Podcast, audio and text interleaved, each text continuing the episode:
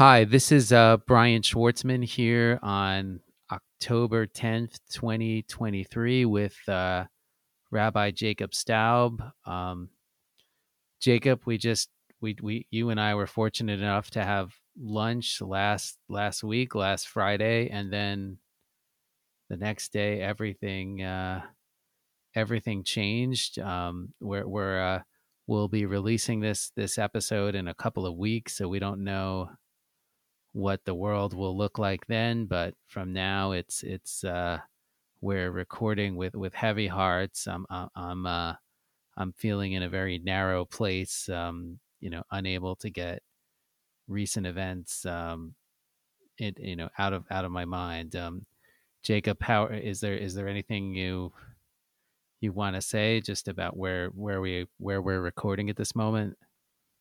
Oh thanks brian. I'm I'm uh, heartbroken. You know, really just um, so sad, so so sad at what's going on right now, um, without knowing what the future holds in terms of additional casualties and loss of life. And um, what we have now is just um, unbelievable, and just trying to um, digest it and um, continue on with what what we do. Thanks. We've we've been a little vague here, just in part because we're in shock, but I think it's not because we we're we're we're want to shy away from talking about it. it. It's just we've got this we've got this time warp uh, for when this episode comes out, and we just don't know what things are going to look like. So, um, in the meantime, as an organization where where where, where there's a lot of resources on our on our websites, especially ritualwell.org. Um, new prayers, poems are just are just coming in um, every every day, and we're getting them up as fast as we can. That we're also publishing new resources, new on Evolve and on reconstructingjudaism.org.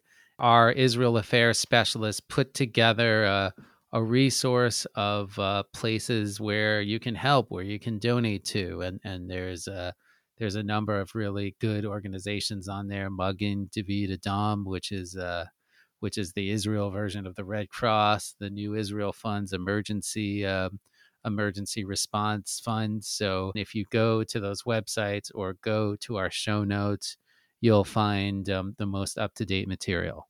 There's there's lots of different responses, ways to respond to the unthinkable.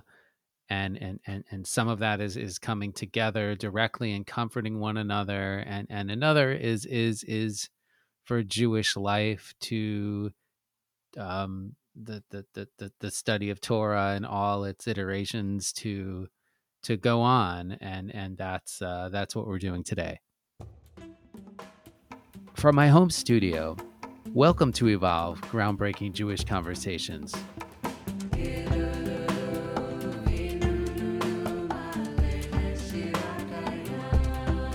I was spending my days studying AI and my evenings studying all kinds of Jewish stuff, including Zohar. And as far as I could tell, it was all part of the same thing. Language is a vast mystery.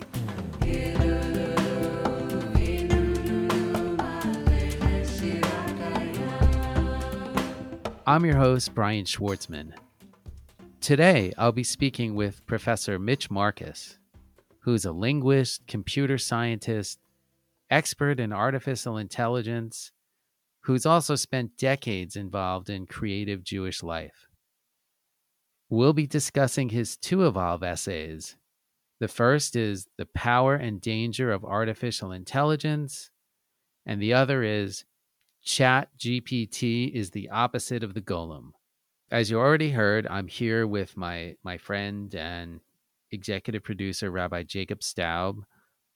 So, Jacob, towards the end of, of this interview, um, Mitch describes his practice of studying Zohar and how it relates to all kinds of things he's he's thinking about and engaged with, uh, from mathematics to the future of artificial intelligence.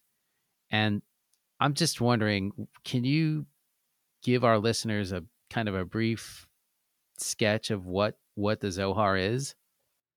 Sure, Brian. Um, the Zohar, the book of Zohar, the book of splendor in translation, is arguably the greatest and most important work of Jewish mysticism through the ages. It was, we think, written, or at least compiled by Moses de Leon in the 13th century in Christian Spain. Um, and de Leon himself attributed the authorship to uh, Rabbi Shimon uh, ben Yochai from the first, second century, a Tanna. Um, it takes the form of a group of rabbis centered on Shimon ben Yochai um, and his son, who are traveling around Palestine after the destruction of the temple.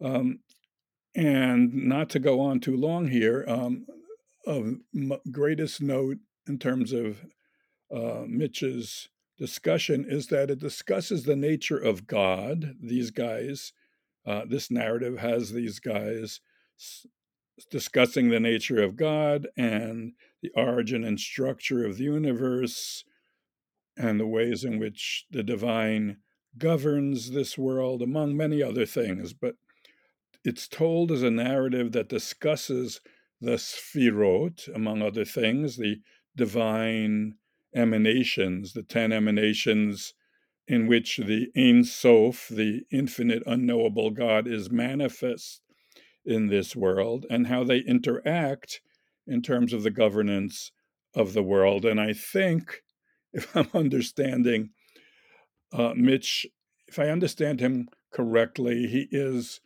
making an analogy between AI and contemporary linguistics and the way that our stories, narratives, images, metaphors um, shape our understanding of a truly unknowable reality in itself, unknowable, um, and the way in which um, these characters talk about it in the Zohar. Um, I think that's enough. Um, and so, so that's where it comes from and he surprising admirably and he admirably enough is involved in multiple uh, study pairings chevrutas um, uh, uh, studying the zohar because he finds it relevant and as interesting to him as his lifelong study of linguistics and artificial intelligence so and and when we talk about Kabbalah, Kabbalah, Jewish mysticism, we're we're talking about the Zohar, right? Or it's not there, necessarily one and the there same. There is Kabbalah, Kabbalistic writing and thinking before the Zohar, um, but it shifts in the 13th century with the Zohar, and and and Mitch is talking about uh, the Zohar, the, the Kabbalah of the Zohar. So, before we go to the interview, um, any any thoughts on artificial intelligence or the role Evolve plays in the in the conversation on artificial intelligence? I sprung that one on you. I didn't. I didn't prep you for it. I was it, just so. about to ask you before we started whether you were going to spring something on me, but that wouldn't would have meant you weren't springing it. Um, okay, so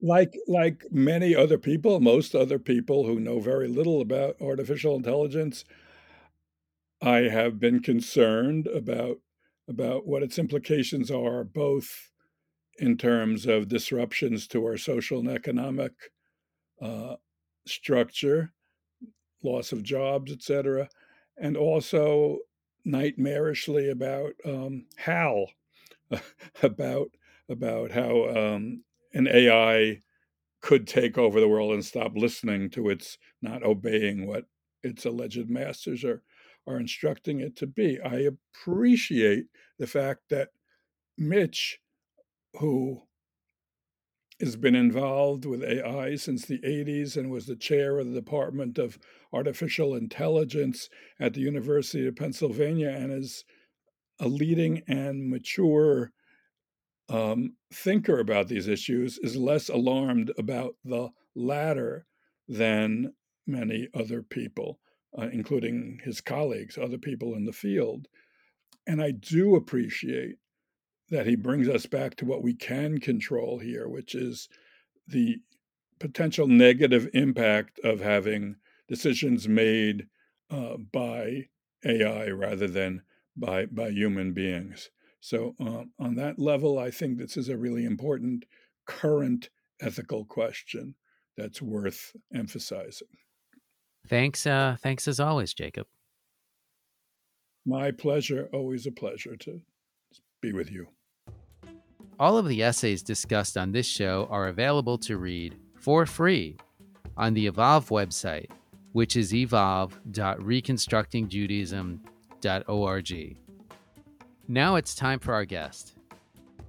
Mitch Marcus is RCA Professor of Artificial Intelligence Emeritus in the Department of Computer and Information Science at the University of Pennsylvania, where he was also a linguistics professor.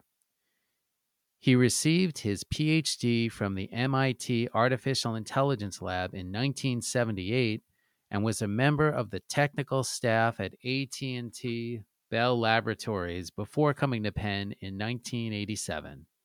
He is a fellow of the American Association of Artificial Intelligence, a founding fellow of the Association for Computational Linguistics, and he served for more than a decade as chair of the advisory board of the Center of Excellence in Human Language Technologies at Johns Hopkins University. Mitch is also a longtime member of Minyan Dorshei Derekh, which is a Reconstructionist affiliate that's part of the Germantown Jewish Center in Philadelphia. And he currently spends time studying Zohar, various areas of mathematics, and learning many new things from five granddaughters. So, Professor Mitch Marcus, it's good good to see you. Welcome, uh, welcome to the podcast. We're we're thrilled to have you. Uh, thank you very much. I'm really delighted to have been invited and honored. Of course. I mean, the, the, it seems like everybody is talking about artificial intelligence. Um, you've been you've been studying and, and thinking about this for quite some time, and, and you've also, you know, studied and, and, and thought about Jewish um, Jewish ethics, Jewish texts. So so we're really you know hoping you can may help us make sense of all this. You know, um, I'm I'm going to start by asking, you, you know, you have an a, a, real technical understanding of, of what we're what we're what we're talking about when we talk about artificial intelligence in general or this chat GPT in particular. Um, what is the most common or some of the most common misconceptions that those of us who don't have that technical understanding have, or you've heard or or, or seen. I'm, I'm, I'm, I'd, I'd love to start there. I think that the most typical misunderstanding uh, about AI, which recurs about every 20 years, is that AI is about to succeed real soon now and change everything. Uh, this happened in the middle 1980s, it happened 10 years earlier so we're once again back in uh, believing that AI is about to succeed very soon now. This time is more likely to be correct than earlier times, uh, but we'll have to see how it goes. And what do you the mean by su- other, succeed? Just well, that's a great question. So there are a couple different definitions of what artificial intelligence is, and each comes with a different success criterion. So there's uh, the holy grail, or at least for a lot of people, is quote general AI, which means something that appears to be conscious and really can just do pretty much anything that people can do. Um, and that has been a holy grail for a bunch of people. I see no reason to believe it's going to happen in my grandchildren's lifetime. Um, and that would succeed when an artificial intelligence uh, could do your tax returns, clean your floor, um, take out the trash, and do your calculus homework. Um, more likely is AI as a useful technology where artificial intelligence applications can do particular things that people thought only people could do, but with no trace of anything beyond doing exactly that. So, for example, um, there are now very good programs that can solve complicated symbolic algebra problems. We've had that for 50 years now. And that's kind of given for a mathematician like I and you would use Word, but that was originally seen as an AI application. Okay. Or, um, or an application that takes in your financial data and decides whether you should be given a loan or not. It does nothing but apply a complicated statistical model, but it used to be something only people could do. And so that's successful when these technologies can actually be used and make a significant difference to somebody. Now, the question of who the somebody is is, of course, very important to somebody, some businesses' bottom line, or making somebody's life better. Those are two very different questions. No, no, and I, I think I, um, I think I, when I asked about misconceptions, I think you, I think I cut you off that you were, you were maybe adding one or one or two others. Ah, thank you. There's a misconception now that this chat gpt program and others like it what we call large language models really can do way more than they can do. I think that in the last few months people are beginning to understand the limitations as of a few months ago people seemed to think these things could do pretty much anything and were close to sentient and now it's becoming clear, but only starting to become clear, that um, these programs are really a very complicated case of ventriloquism, if you will.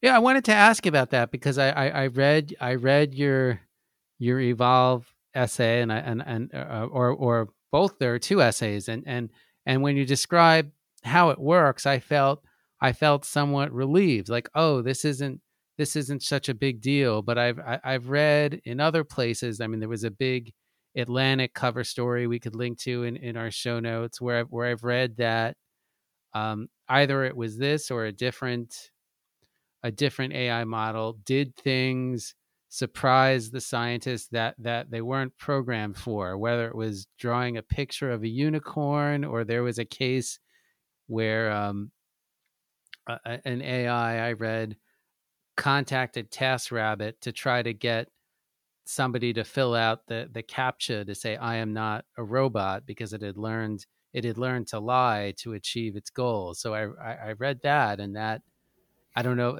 Uh, it, does that complicate the picture you're telling us? Do you know? Do you know the instances I'm talking about? Or? Yes, I know the instances. Um, if you do what I do, if you do artificial intelligence, you're surprised by what your programs do all the time. Hmm. So I spent a lot of time building computer programs that analyze the grammar of English sentences. And they had to get the right grammar for that meaning of the sentence. And very early on, 20, 30 years ago, we were writing programs that were able to do wildly more complicated things that we understood. And we went into why they were doing it and we couldn't figure it out because what they're actually doing is multiplying lots of probabilities that we generated by doing strange kinds of counts on a lot of text that we had hand parsed. And but the results still surprised us so this happens all the time right it's kind of standard in my field. And because you're a technologist, you're wildly impressed with how well this works every time, right? Now, some of these programs do great stuff because what they're doing uh, these these large language models and the visual equivalents is they're synthesizing huge numbers of things from all over the place, putting a piece together from here to here to here to here, making sure that the edges uh, fit together with the right kinds of features, and you generate something that appears to be new, but is actually plagiarizing thousands of little pieces and putting them together. Um, so when these things are aware of what they're doing, uh, and by aware, I mean they have features that do the right thing, they work well. Where they don't, for example, as is well known, is you look at a an AI generated picture of a human being, and it's likely to have 10 fingers, and the fingers are likely to turn backwards, hmm. right? Because it has, it doesn't understand anything. It doesn't know that fingers are supposed to bend forward, that they're for gripping, that, that what they're for, all that it knows is it's got this visual representation of pixels in the computer, and it's synthesizing those pixels.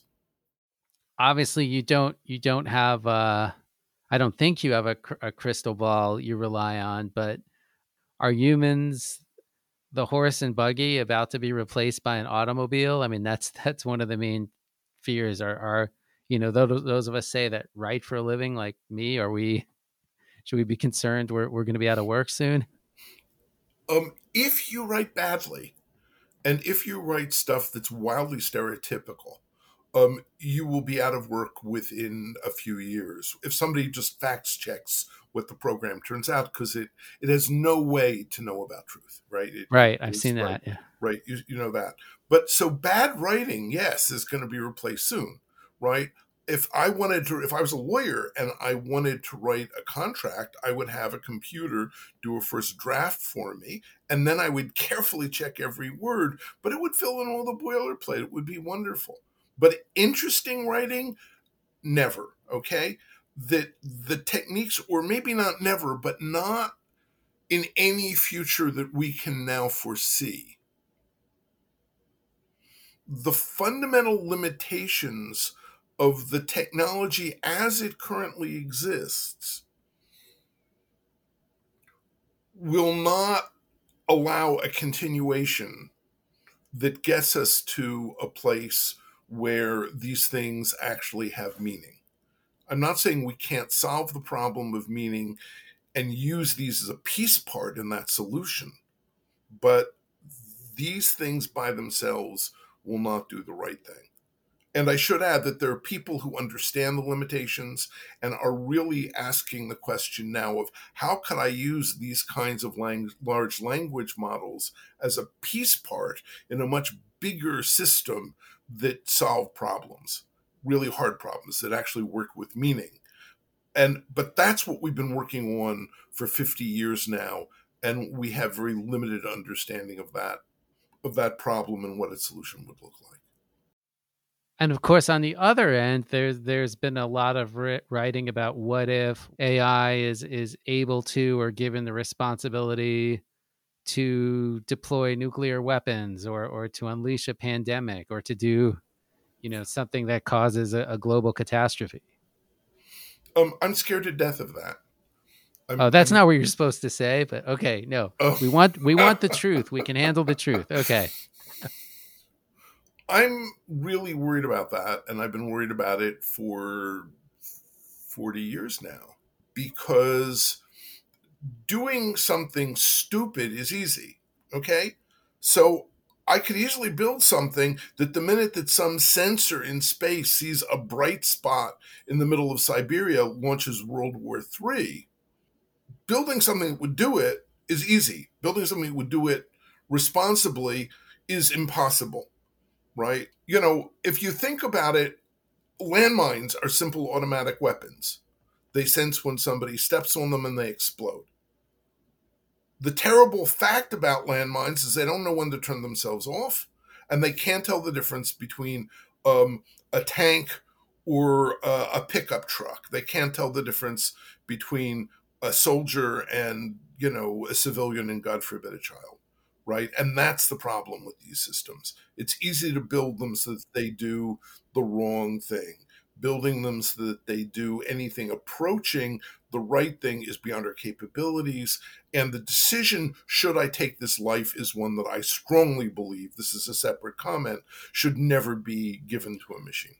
Yeah, so the, the the White House is expected to release an executive order on AI before before the end of the year. Um, there was just Senate hearings on artificial intelligence. Um, any thoughts on? I mean, how should the American government, other governments step in here? What what sort of norms should we be putting in place as interlocking societies? Yes.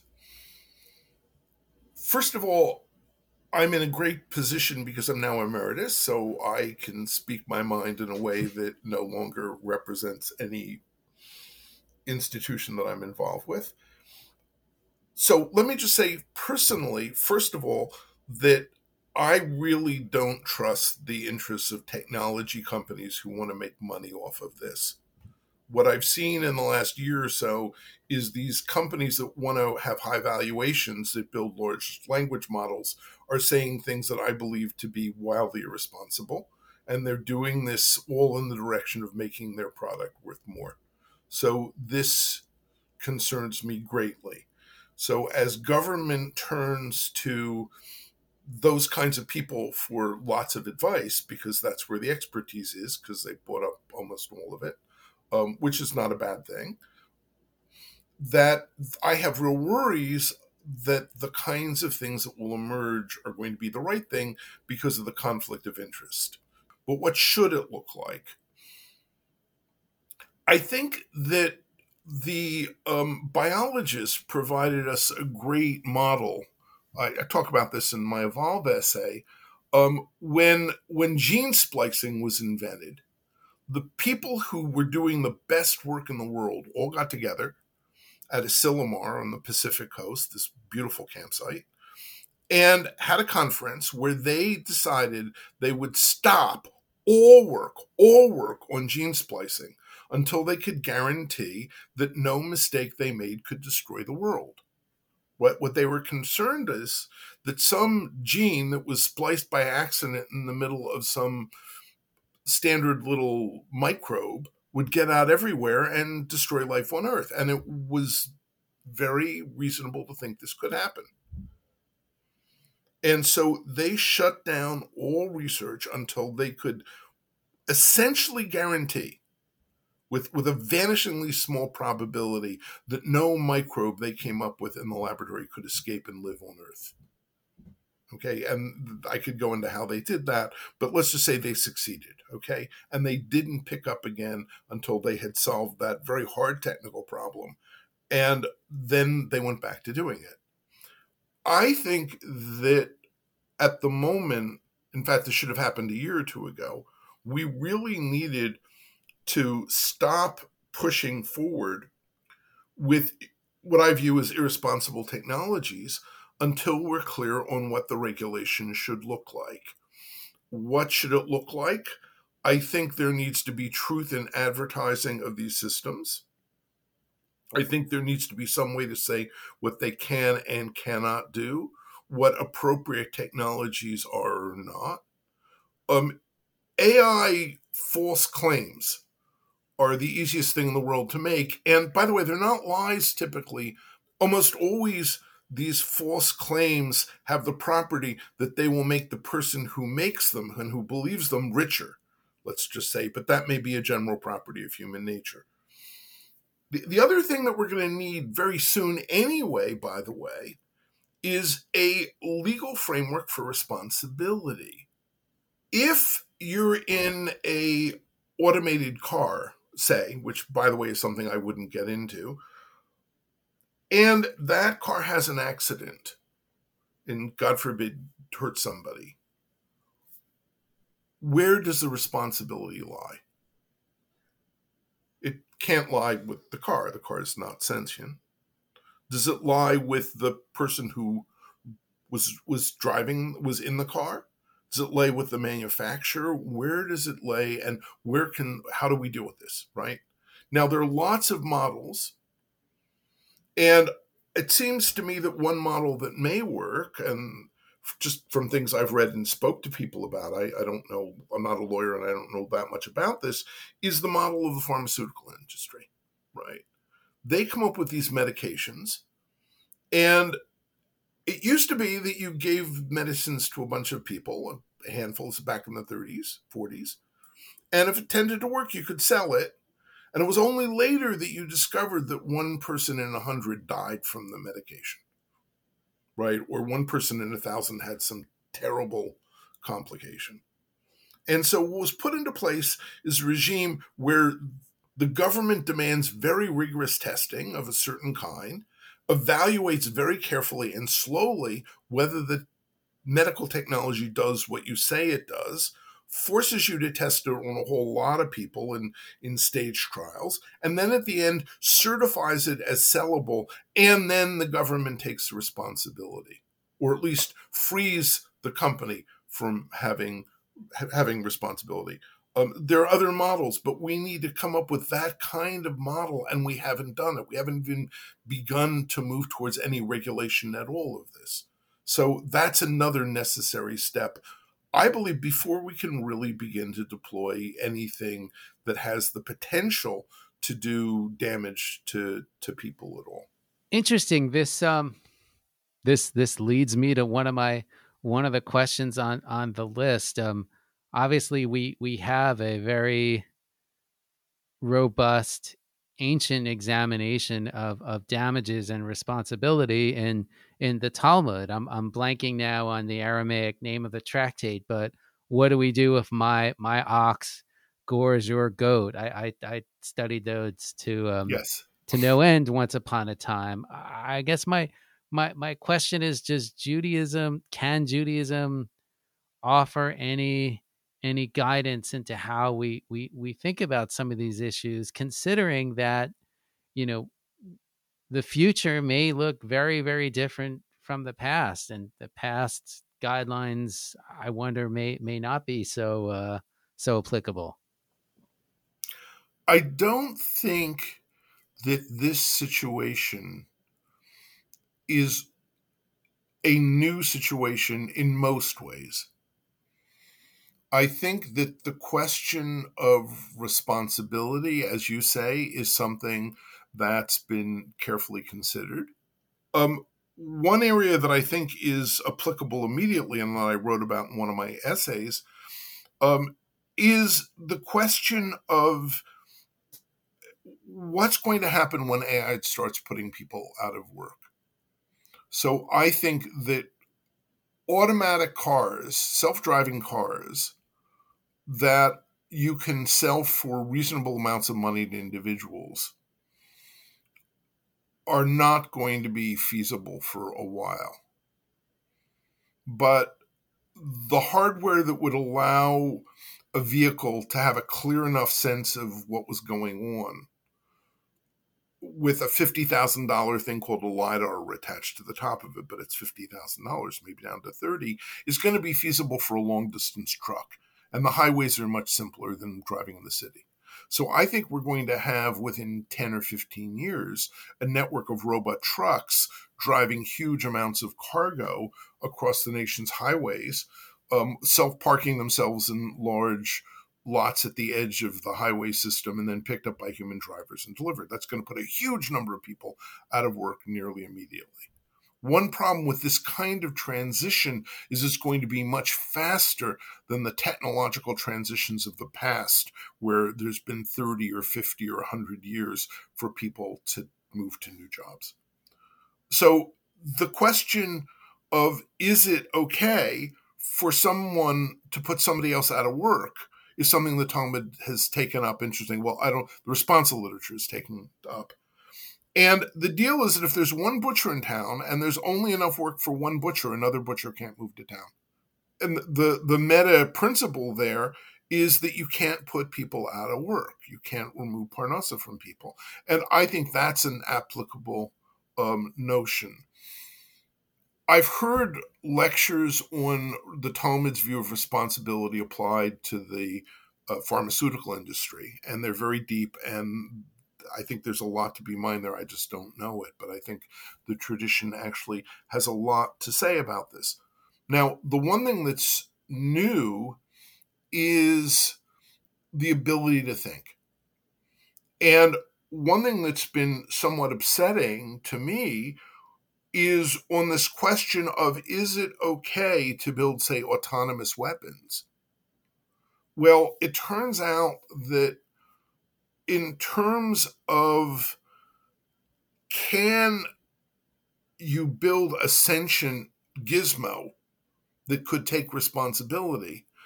Um, the, the conservative movements generated some very interesting response on this.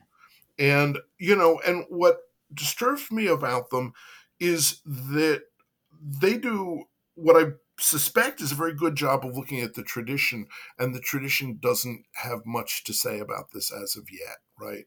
So that I think this is a, somewhat new question, and I think that um, we need new thinking on it. The conservative response on this, which I recommend to everybody, it's very readable, ends up with the principle that you need human will and human agency to actually risk human life, to take human life. That only human beings can be responsible. A golem cannot be responsible in the right kind of way. And that principle is a good one, but they couldn't find, from what I could see, strong backing in the tradition as it stands. So this is a lot of room for the tradition to grow, just to be very clear, right? I mean, the tradition keeps changing, and this is an area where we can be informed by Jewish values, but but there but there isn't the story quite yet. Can you remind us what a golem is in Jewish lore ah. and, and why you why you sort of connected it to to this topic? I'll try to be brief here. I, I could this is something I could talk about for hours. Um, so, a golem is a likeness of a human being that can do things that was built by rabbis using Kabbalistic formulas and that is built to get things done. We know of golems from the Talmud where there's a conversation, two rabbis are talking, and this messenger comes up to them and they speak to it and it can't speak back. And they say, Oh, you're just a golem, be gone. Now, how did they know it was a golem? Because God created us. We have we're we're lower than God, but we have all the capabilities we have. So if we create something, a golem, it's going to be less than us, and the thing it doesn't have is speech. Right? And why is speech magical? Because God creates the world through speech. And so we can create, but golems don't have the ability to create. We can create, but we can't create things that can create. So golems are beings that lack certain, or sentient, but lack certain fundamental capacities. Now, the, the most famous golem was the Maharal of Prague's golem, built in the Middle Ages to protect the Jewish ghetto um, from pogroms. And it was sentient enough to be terribly lonely in the end and kind of go berserk because of that and needed to be reduced to dust, as people know. Um, uh, all this is all folklore. Let me just be clear, right? I speak right. as if right, but um, and that's well known. That was a human likeness built to do a particular purpose, but lacks certain capacities. And as brilliant a mind on multiple dimensions as the Maharal of Prague was, he couldn't quite figure out how to get it right and had to return it to dust in the end. So if the Maharal couldn't get it right, you know, we need to be very careful. If you're enjoying this episode, please take a moment to give us a five star rating or leave a review in Apple Podcasts. These ratings really help other people find out about the show.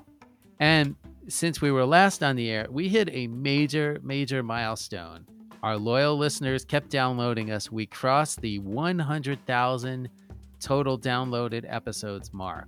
As of this recording, we're at 100,585 downloads. So that is amazing. Thank you for listening. Thank you for repeat listens. Spread the word. Um, now I'm I'm uh, I'm I'm eager to see how fast we can get to 200,000 downloads. Okay, now back to our regular conversation. In terms of ethics, are we are we supposed to be nice to robots and AI? Are we supposed to treat them ethically? Are we supposed to say please and thank you to Siri and Alexa? Um, I find being nice to my car helps a lot. Um, it keeps little things from going wrong. It's incredibly important to be nice to your toaster oven. I've discovered in the past.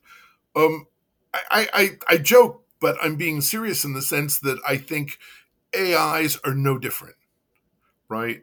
Uh, my wife thinks it's very funny that I say please at the ends of sentences to Alexa. Um, it, it, turns out that I, I do it naturally, but also there's a technical reason that not dropping off the last word in your sentence um, uh, that matters is actually a good idea. So the word please at the end of the sentence is a pattern so that the volume of everything else stays up a little at the end of the sentence. I, I've done speech recognition work, so I happen to know this strange fact. So please is um, a good thing to end a sentence with. Um, but I think that one problem with treating a machine as if it's a person is you can actually get confused where the boundary is. And that scares me. On the other hand, kids are great at treating all kinds of objects as if they're people, but knowing the difference. They, they don't get confused past the age of two. They're still really nice to their dolls and they can be nice to objects, but they don't get confused. So maybe this is a human ability that matters. Um, are we under uh, an obligation in some sense to be nice to our machines the way we're nice to people? Uh, the answer is no, because they're not sentient. What's more important is if we don't say thank you to the machine and we then mistake people or classes of people as being like machines and aren't nice, or let me not use the word nice, but aren't appropriately ethical towards them, that's a big problem, right? So, what needs to be very clear, I think, to get our morality right and our obligations to other human beings right is to know what the line is between human beings and machines. Because once that starts to blur, then you can see what might follow from it. In other words, I worry much less about us treating machines like people than I worry about us treating people like machines, which, of course, has always happened even without machines in terms of technology in our house, we we've caved on on on some things and not and not others. And and and uh, both both my daughters have an an Alexa type device, and and my older daughter especially has has really grown up talking to it and and and using it, and sometimes engaging like that that conversation function where where um you know I think some of her conversation skills were actually developed talking to this machine. I mean, any is it is it too early? To, I mean, I know you're not a child development psychologist. You are you are a linguist. Is there is there a sense? Is it too early to know how this is developing communication or what the what the meaning of all that is, or should I just of all the things to be scared of, you know, less scared. My daughter's talking like a machine than than of nuclear stuff you talked about. Kids interact with toys all the time. Kids have conversations with dolls right? Kids are really good at knowing what's real and what isn't but they they learn behavior by interacting with things in the world and putting things on them. And so i think that i wouldn't worry too much um, about play, I think that one thing that that I wonder about is the very limited ability of things like Alexa to actually have a conversation. Uh, it turns out having a conversation in a natural way means keeping track of what topics were being talked about, what topics we left suspended while we are on other things, um, who's been mentioned and who's going to be brought back into the conversation. If you study conversations as a linguist, you see that there's a huge amount of interesting structure that we know and we use in a very complicated way without knowing anything about it. Same way we use the grammar of a language intuitively and completely all the time, and we have no knowledge of it. It's just there. And so these systems are very limited in what they can do because getting this stuff right is something we we have real trouble with. Now, I didn't read it. I probably wouldn't have been able to understand it, but I couldn't help but notice that at some point you co-authored a, a, a paper with at least the main title was "Sorry, Dave, I'm afraid I can't do that." And sorry, I can't I can't do the computer voice, but that is of course a, a reference to a very famous scene in 2001, A Space Odyssey, where where um, the the computer who's already killed a, a, couple of people has has locked Dave the astronaut out of uh, out of the space station, presumably to die in space. And we've literally seen this movie before, and and that that's that that's become such a such a trope. We've we've seen it in in the Terminator franchise, in in the Matrix. The visual medium is so powerful. Like I'm imagining this. Uh, like, do you think literally having seen these movies affects how we how we think about these issues as a society? Does it does it limit people's imaginations? Does it you know is it good that we've thought about this in in in this way? I, it just it seems like it has to matter on on some level. I think that anything that makes us think about how we can make a mistake with technology is a good thing. So the fact that that famous scene from 2001 may scare people about oh, autonomous yeah. machines is a great idea. You know, it makes you think about it. That's great. Um, I, I need to say that that paper title uh, comes from a student of mine, then a student of mine. He's now an assistant professor at Brandeis, Constantine Lignos. And what we were doing is building natural language interfaces for robots.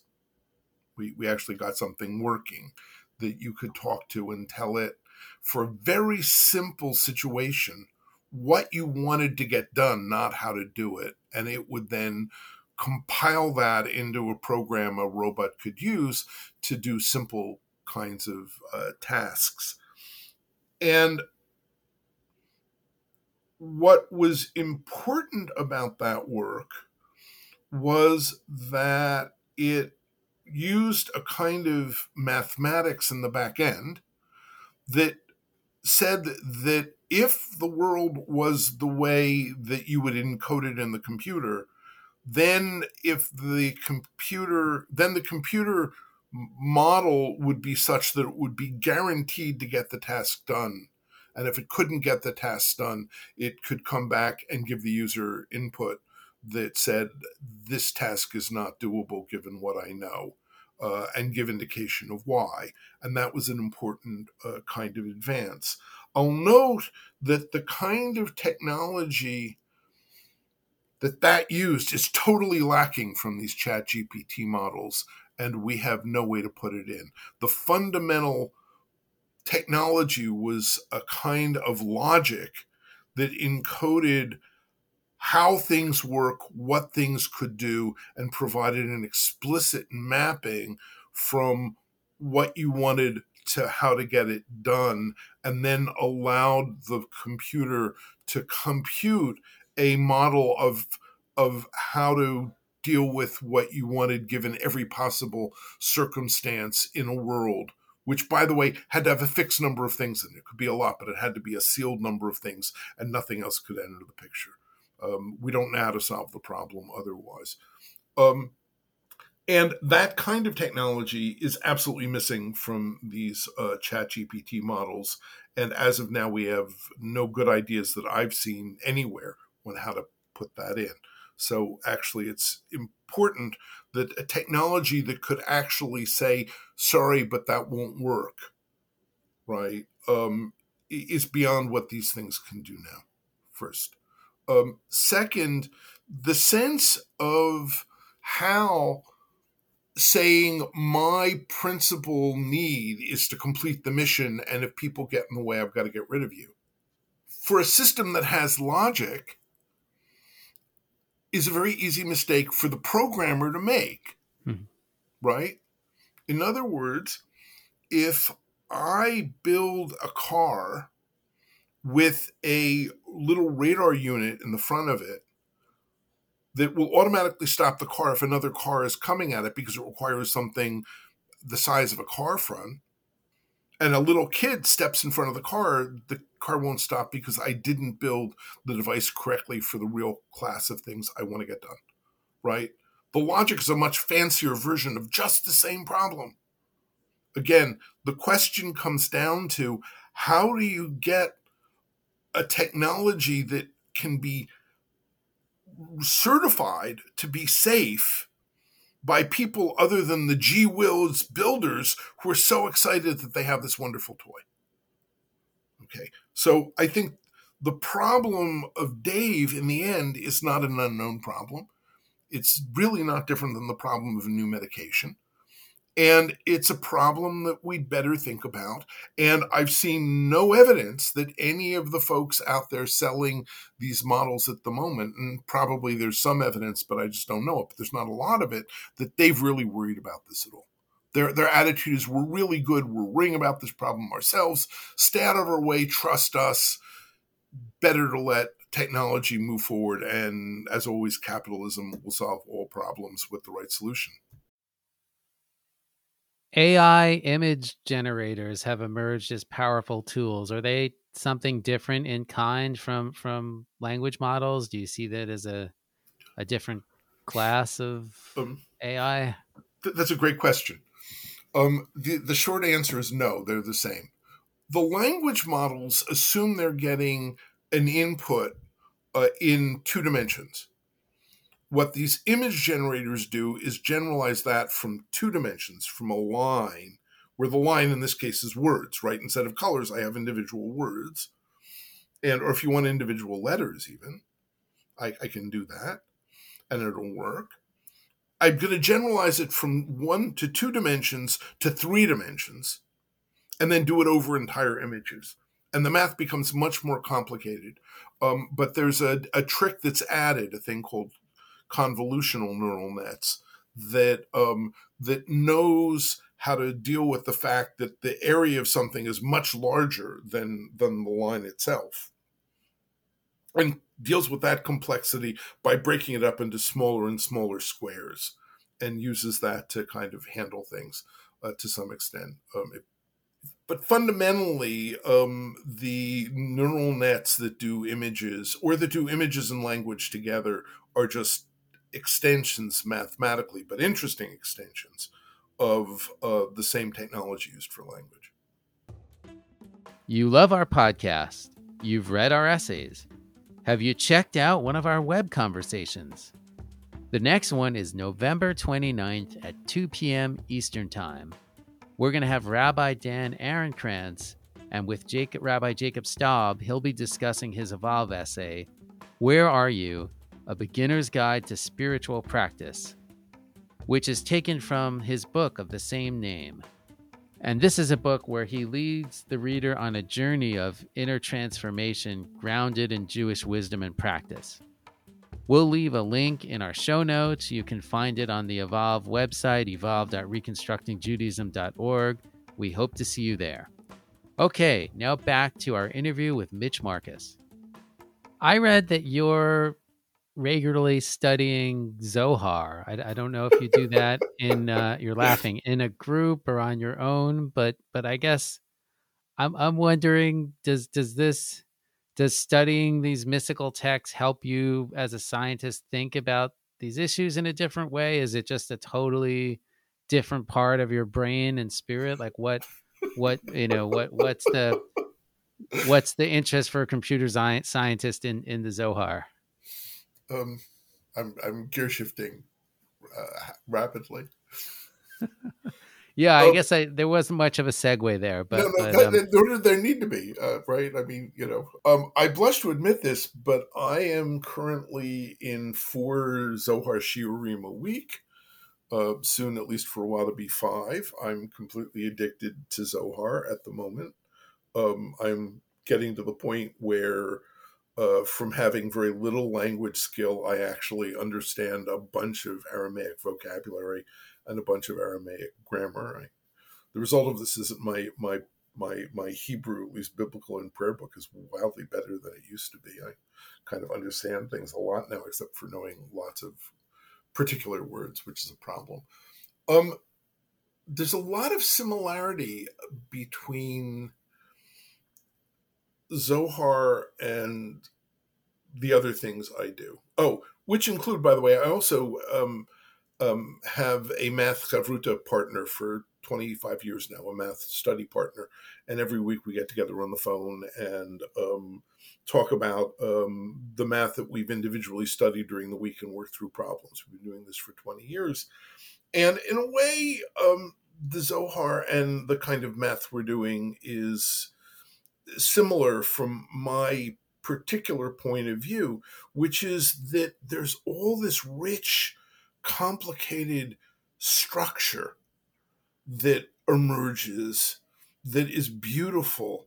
So the Zoharic image of this inner workings of the Godhead as being these 10 sefirot, these 10 aspects, but in a certain way, what's more important is the flows between them and the little subparts and, and how each of the components fits and how all this works.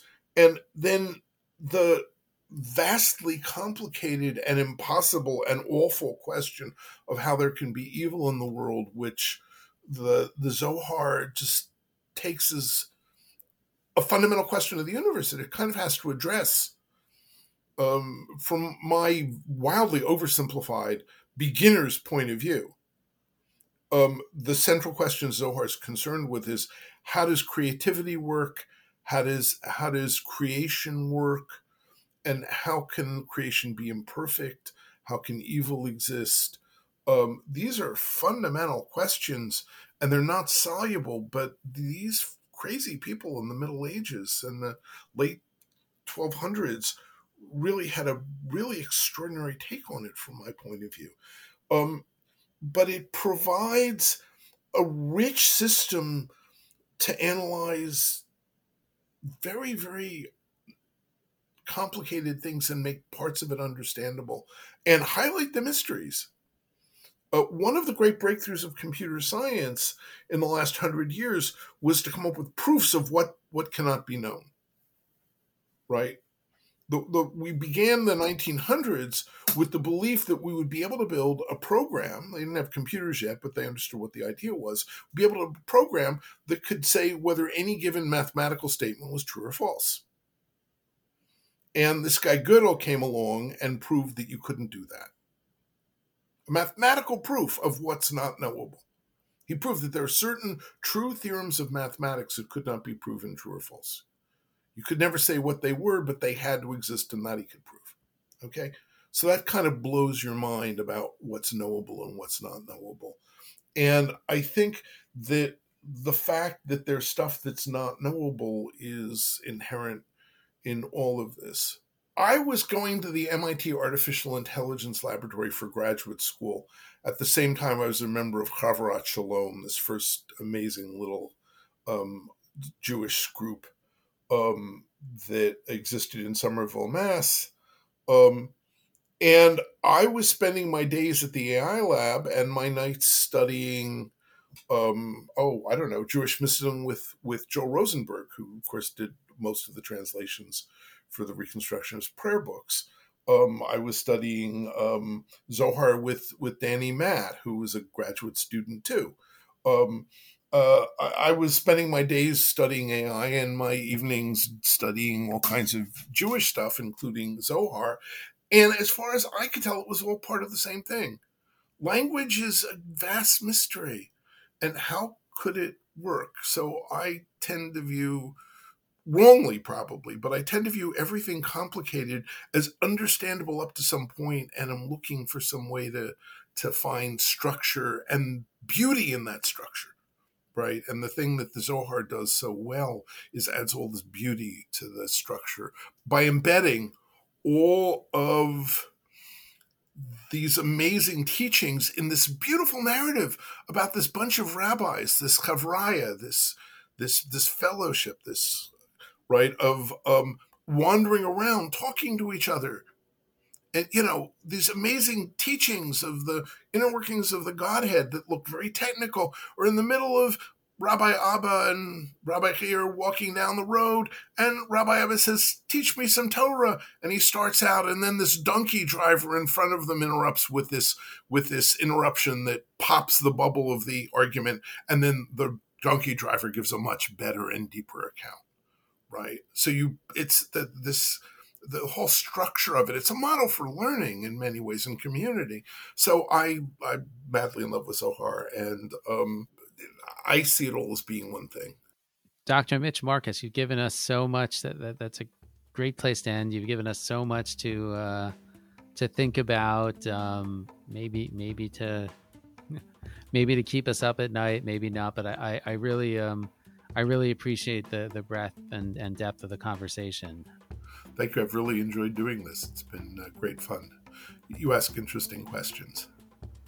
What did you think of today's episode? I want to hear from you. Evolve is about curating meaningful conversations, and you're very much a part of that. Send me your questions, comments, feedback. You can reach me at my real actual email address, bschwartzman at reconstructingjudaism.org. We'll be back next month with an all new episode. Evolve Groundbreaking Jewish Conversations is executive produced by Rabbi Jacob Staub and edited by Sam Wachs. Our theme song, Ilu Finu, is by Rabbi Miriam Margles. This show is a production of Reconstructing Judaism. I'm your host, Brian Schwartzman, and I will see you next time.